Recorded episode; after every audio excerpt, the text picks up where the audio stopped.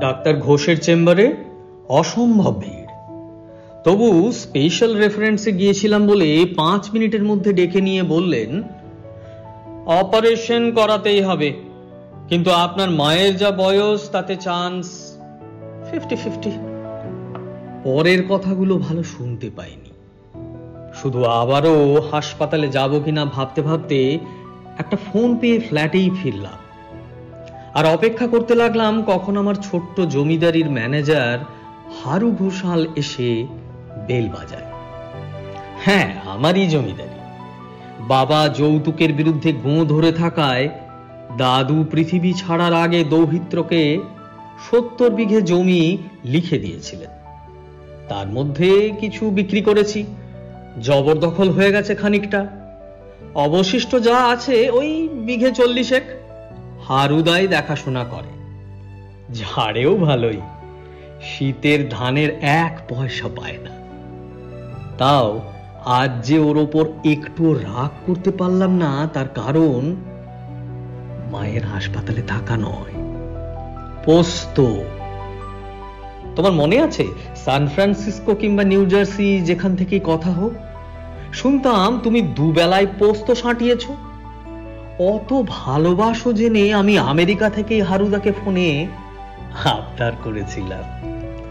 পোস্ত চাষে পারমিশন লাগে। গতবার পাওয়া যায়নি।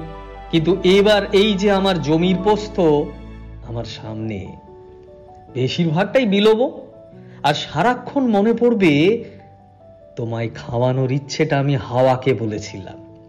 হাওয়া মাটিকে গিয়ে বলেছে, মাটি জলের সঙ্গে ভাগ করে নিয়েছে।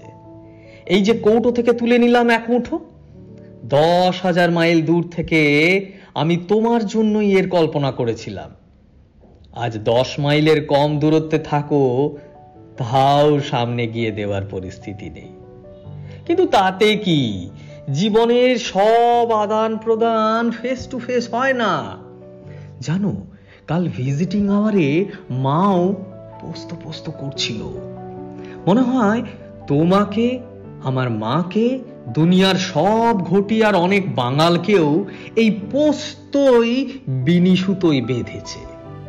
আমি তাই তো বলছি, তুমি বাটা খেও, ভাজা খেও, আই ওয়াই, আমি রাঁধছি শুনে যে ঢ্যাঁড়স পোস্ত খেতে চেয়েছিলে, পারলে তাও খেও।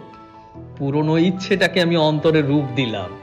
তুমি অন্তরে গ্রহণ করে দেখো, পৃথিবীতে অতিকায় দানবীয় কংক্রিট কিছু নেই, সব এই পোস্তর মতো ছোট দানা দানা মায়াময়। ভালোবাসায় টল টল করছে।